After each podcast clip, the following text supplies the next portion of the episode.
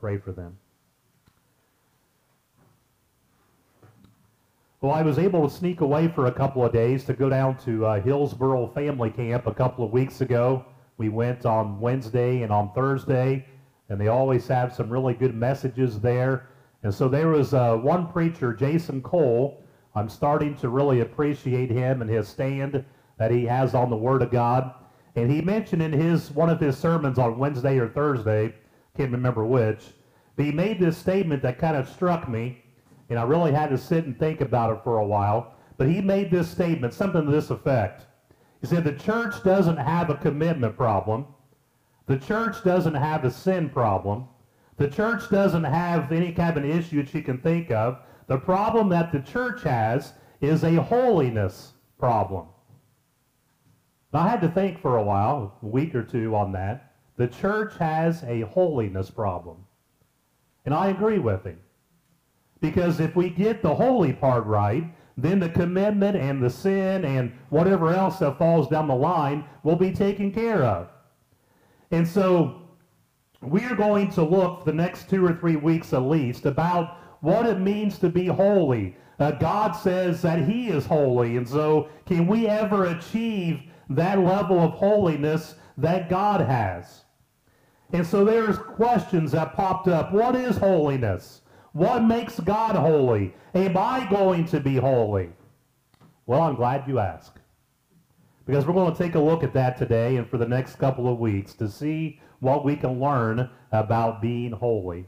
And so first of all, what is holiness? Well, 1 Peter chapter 1 and verse number 16, this is actually a quote taken from the Old Testament where it says, Because it is written, Be holy, for I am holy. Several times in the Old Testament as well as in the New Testament, God makes this statement. God says, Be holy, for I am holy. But what does it mean to be holy? God, our Father, wants us to be exactly like Him. And I can remember as a kid that I wanted to be like my dad. I would put on his big size 8 shoes. They weren't big now. I wear a 10 or 11. But dad had a size 8 shoe, and I thought those things were huge when I was two or three years old. And I would put dad's shoes on and try to walk through the house with these big uh, pair of shoes. But I wanted to be just like my dad. And that's the way we ought to be spiritually. We want, or we should want to be just like our dad. We should want to be just like God. And so several times in Scripture, at least six or eight different times in the Bible, God makes this statement, be holy because I am holy. I want you to be like me. And so holiness defined simply means this. It is a separation to God and the conduct befitting those so separated. Now, if you want it in modern day English, Brent's version, I would put it this way. It means to live a life according to the moral precepts of the Bible.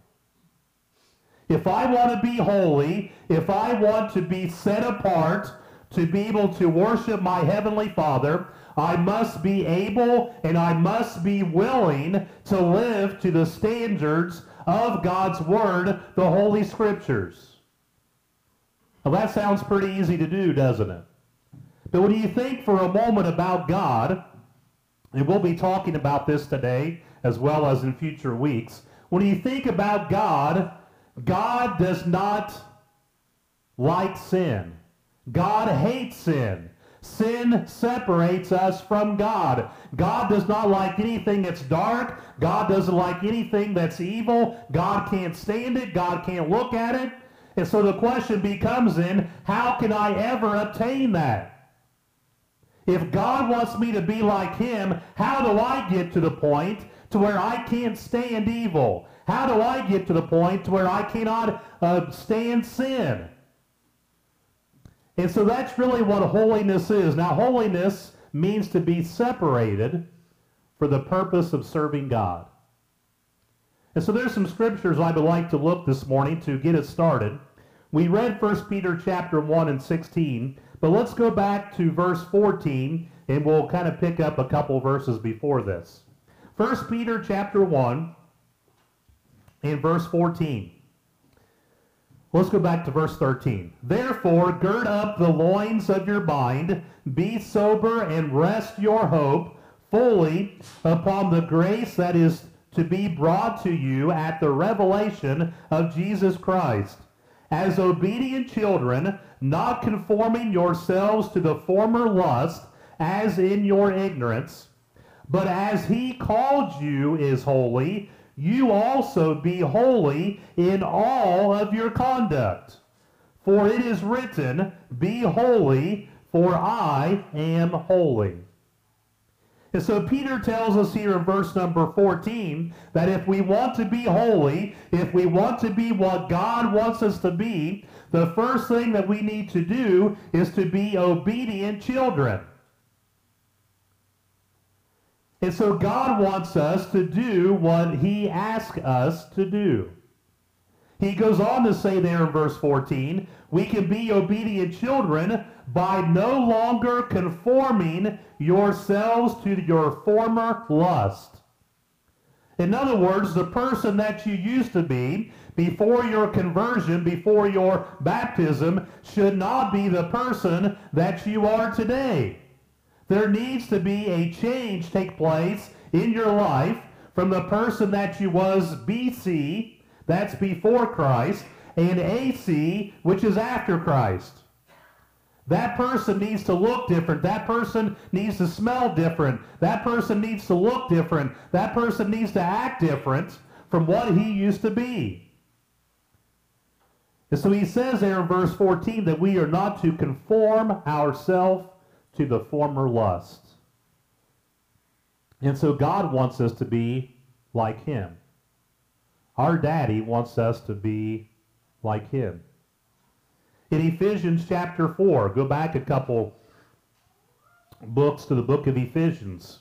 Ephesians chapter 4 and verse number 22.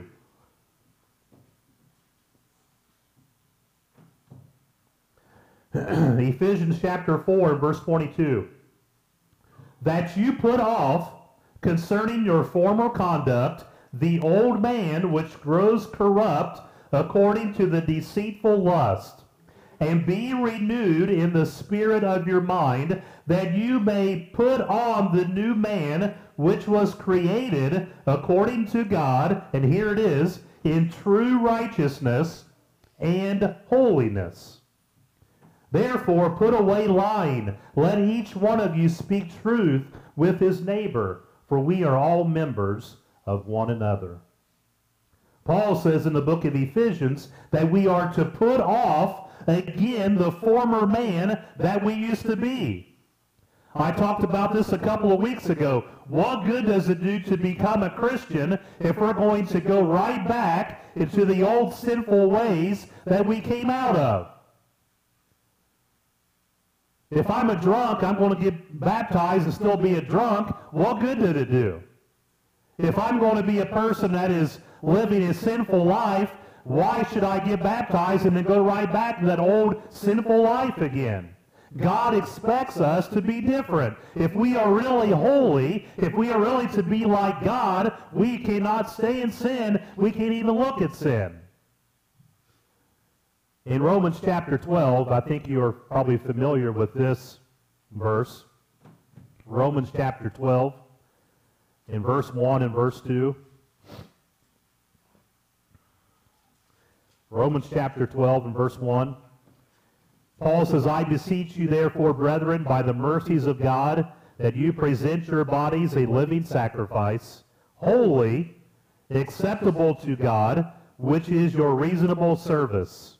And do not be conformed. That's the same thing that Peter said back in chapter 1. Do not be conformed to this world, but be transformed by the renewing of your mind that you may prove what is that good and acceptable and perfect will of God. So Paul is encouraging us that we need to live a life that is holy, that is separated to God. A one that is free from sin and free from the, the way that we used to live. Whenever I see the word transform, I always think about those toys, those transformers. Remember playing with those as kids, or maybe your kids played with them? It might be a car, but you pull this, you turn this, you twist it, and pretty soon it becomes a robot. They call those transformers. And so that's the way God wants us to be. It was the same physical uh, attributes, but they were changed into making something different. And that's the way God wants us to be. He wants to take that old man, he wants to twist us and turn us and, and do all those things and make something new from us. And so that leads me to my second point. Christians are commanded to be holy. God says, Be holy, for I am holiness. And so you may ask, if holiness is supposed to be a fundamental, essential part of my Christian life, then why I'm not feeling like it? Why do we act, why do we feel defeated when it comes to us struggling with sin? And I think we oftentimes as Christians have that defeated attitude. Why should I even try? I'm going to mess it up anyway. Why should I even try? God is so much up here, I can never attain it. I can never get there. So why should I even try to become like God? He says, be holy because I'm holy. Well, I think there's three reasons or three problems that kind of lead us to this observation. Number one, our attitude towards sin is more self-centered than it is God-centered. We need to realize, and I don't know if you ever think about this or not, we need to realize that when we sin, it grieves the heart of God. It disappoints God when we sin against him. Well, one of those, those words I hated to hear from my parents is that, Brent, I am so disappointed in you. I can't believe you did that. Man, that just broke my heart every time. And I can just almost hear that when I sin against God. Brent, I am so disappointed in you. You did the exact same thing last week, and you did it twice the week before. Why?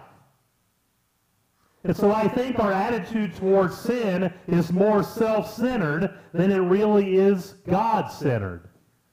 God wants us to walk in obedience towards him. God wants us to follow his will and not our will. In 1 Peter chapter 1, 1 Peter chapter 1 and verse number 2, is it hot in here or is it just hot in here? Okay, I'm going to turn it down. Thank you. I got your blessing. All right.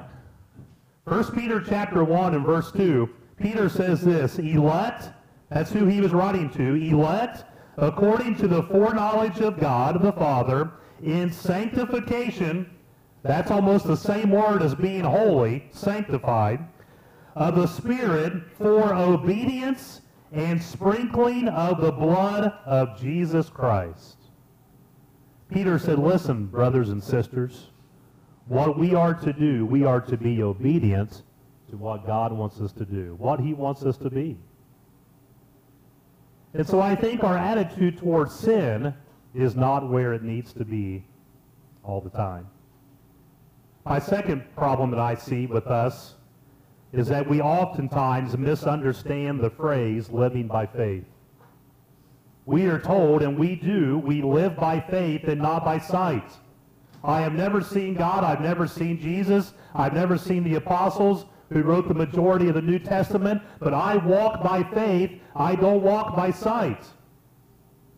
But I think we oftentimes get this misconstrued that we sometimes have the attitude that, listen, I'm going to walk by faith, so I'm just going to kind of wing it as a Christian.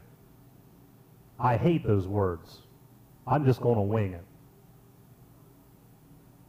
Some people does that when they teach Bible school class. I'm just going to wing it.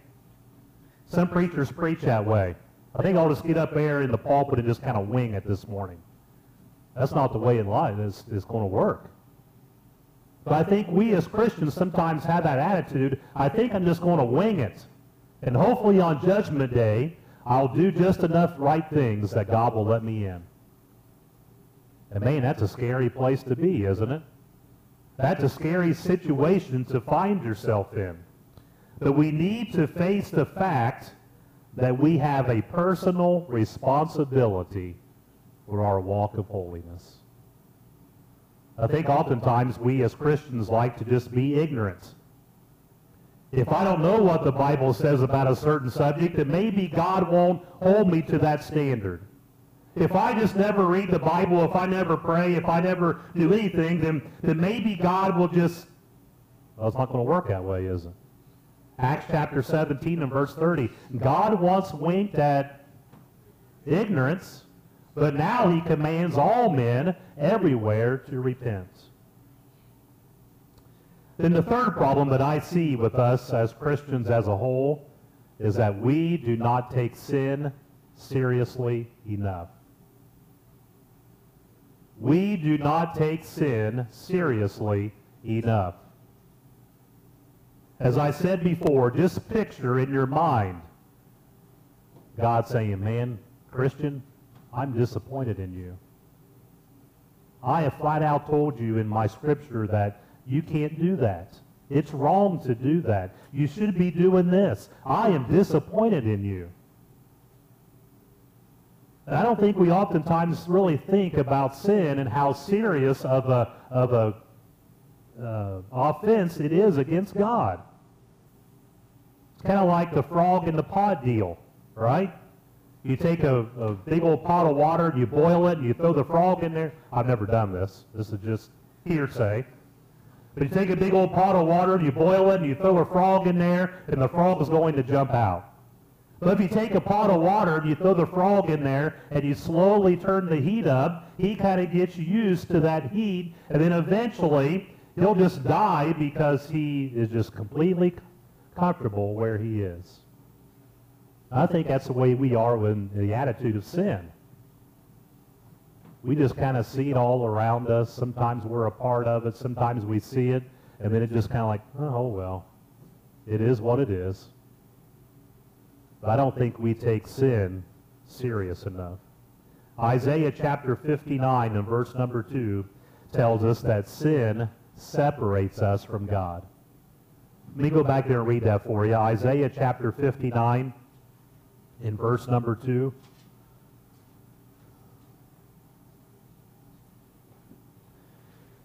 Isaiah chapter 59 and verse 2.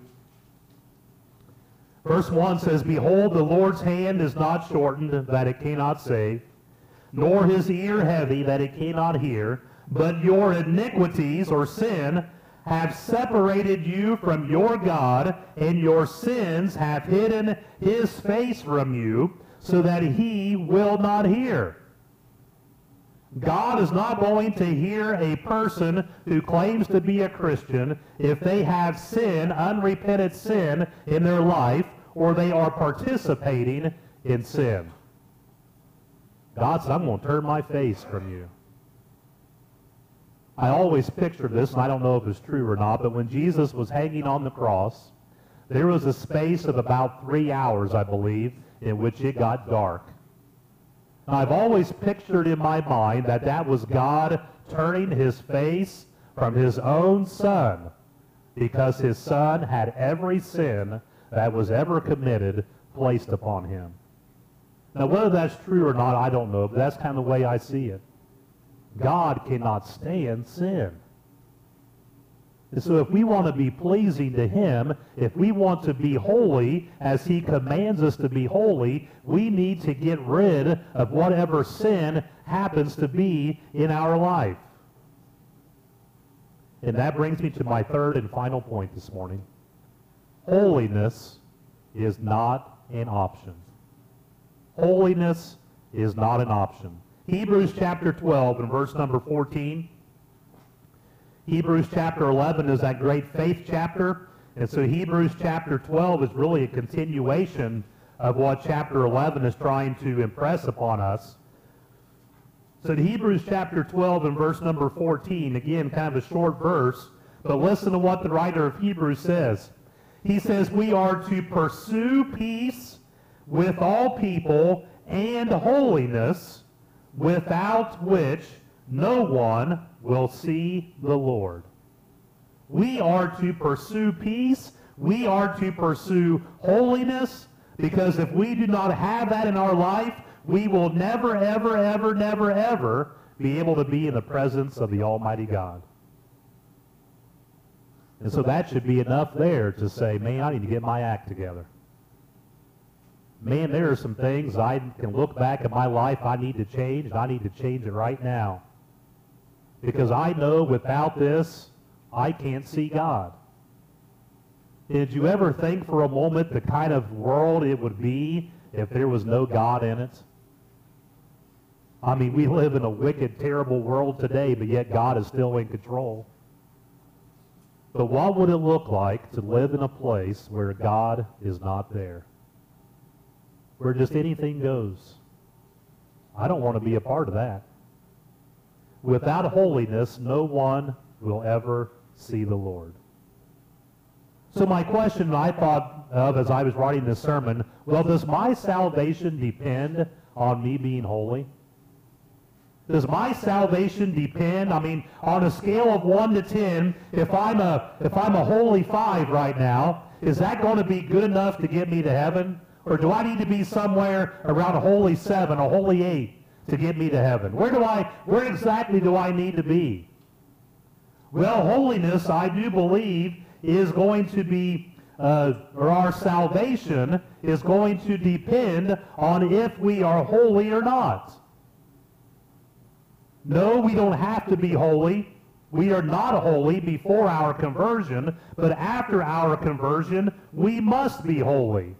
Because our holiness is based upon Jesus Christ. I think it's 1 Thessalonians chapter 4. Let me go back there and see. 1 Thessalonians chapter 4,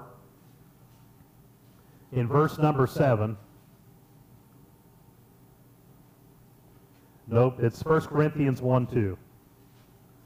1 Corinthians 1 2.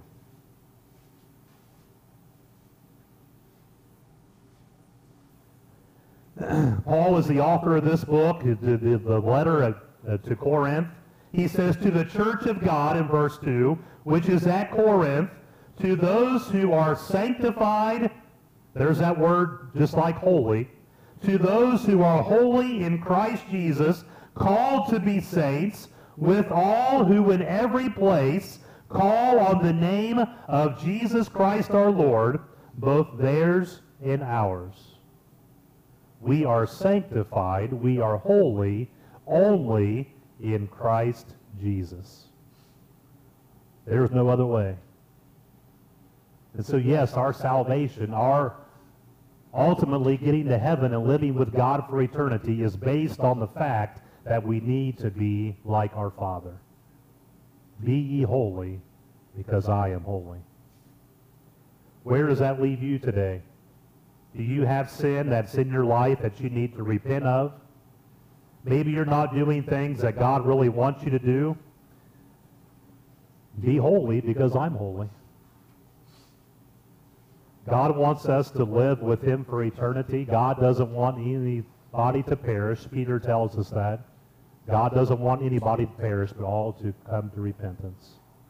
And so that could be yours today. That gift can be yours. In Acts chapter 2, we see the very first sermon that was ever preached. It was on the day of Pentecost. Peter, who just 40, 50 days prior to that fact committed some of the biggest sins in his life, cursing and saying he never knew Jesus, but yet 50 days later, God used that same man to preach the very first sermon. Did you ever think about that? I tell you what, friend, God can use you. You may be cursing God today. You may be uh, sinning against Him. But I tell you what, God can still use you. God can take a man like Paul that thought that it was going to be his duty to completely wipe the church off the face of the earth. But yet God still used him, didn't he? God told Paul, I'm going to use you to go to preach to the Gentiles. And Paul did exactly that. Jesus can use you today. God can use you today.